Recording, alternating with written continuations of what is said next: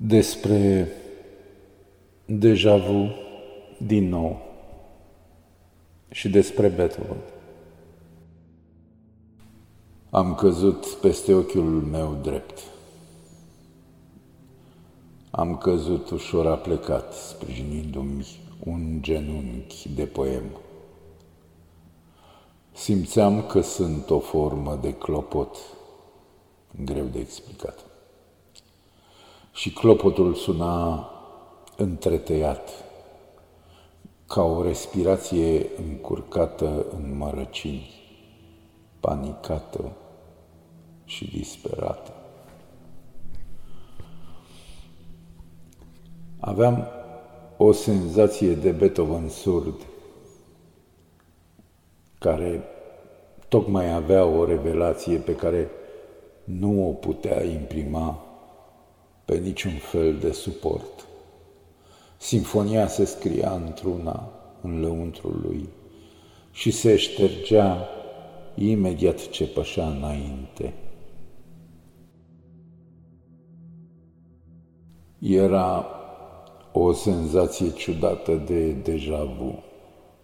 O senzație pe care o cunosc de foarte mult timp și pentru care am în continuu un sentiment acut de afecțiune și frică. Depinde pe ce parte a oglinzii mă aflu. E ca și cum aș mai fi trăit viața aceasta pe care sunt condamnat să o scriu, să o compun, să o cânt, să o trăiesc la nesfârșit, fără să pot schimba nimic din ceea ce sunt sau din ceea ce am fost sau din ceea ce voi deveni.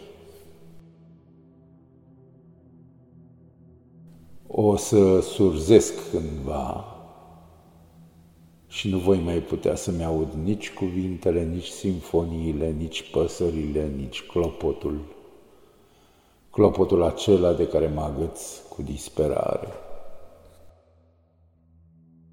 Nici pe tine nu te voi mai putea auzi.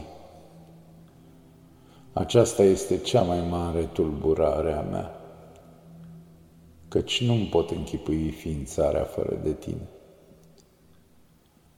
E complicat de explicat cum iubirea schimbă legile fizice și anatomia ființei umane. În fond, ce știm noi despre iubire? Sau ce știm despre noi, sau ce știu eu despre mine când sunt în permanență la partea ființării mele și tot aștept să se deschidă oglinda.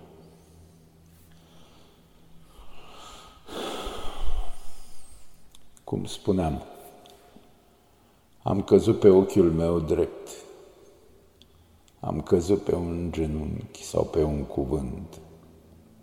Mi-e greu să văd de aici, de la etajul suferinței mele celei prelungi.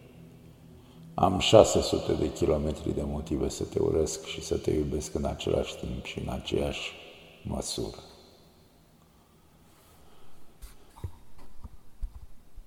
Cum spuneam, sinfonia se scrie singură, dar se șterge într-una, lăsându-mă sur și neînțeles în poemul meu decolorat și demodat. Așteaptă-mă, îmi zic, poemului sau simfoniei, tot una. Curge fântâna pe la ochiul meu drept sau curge cerul într-una.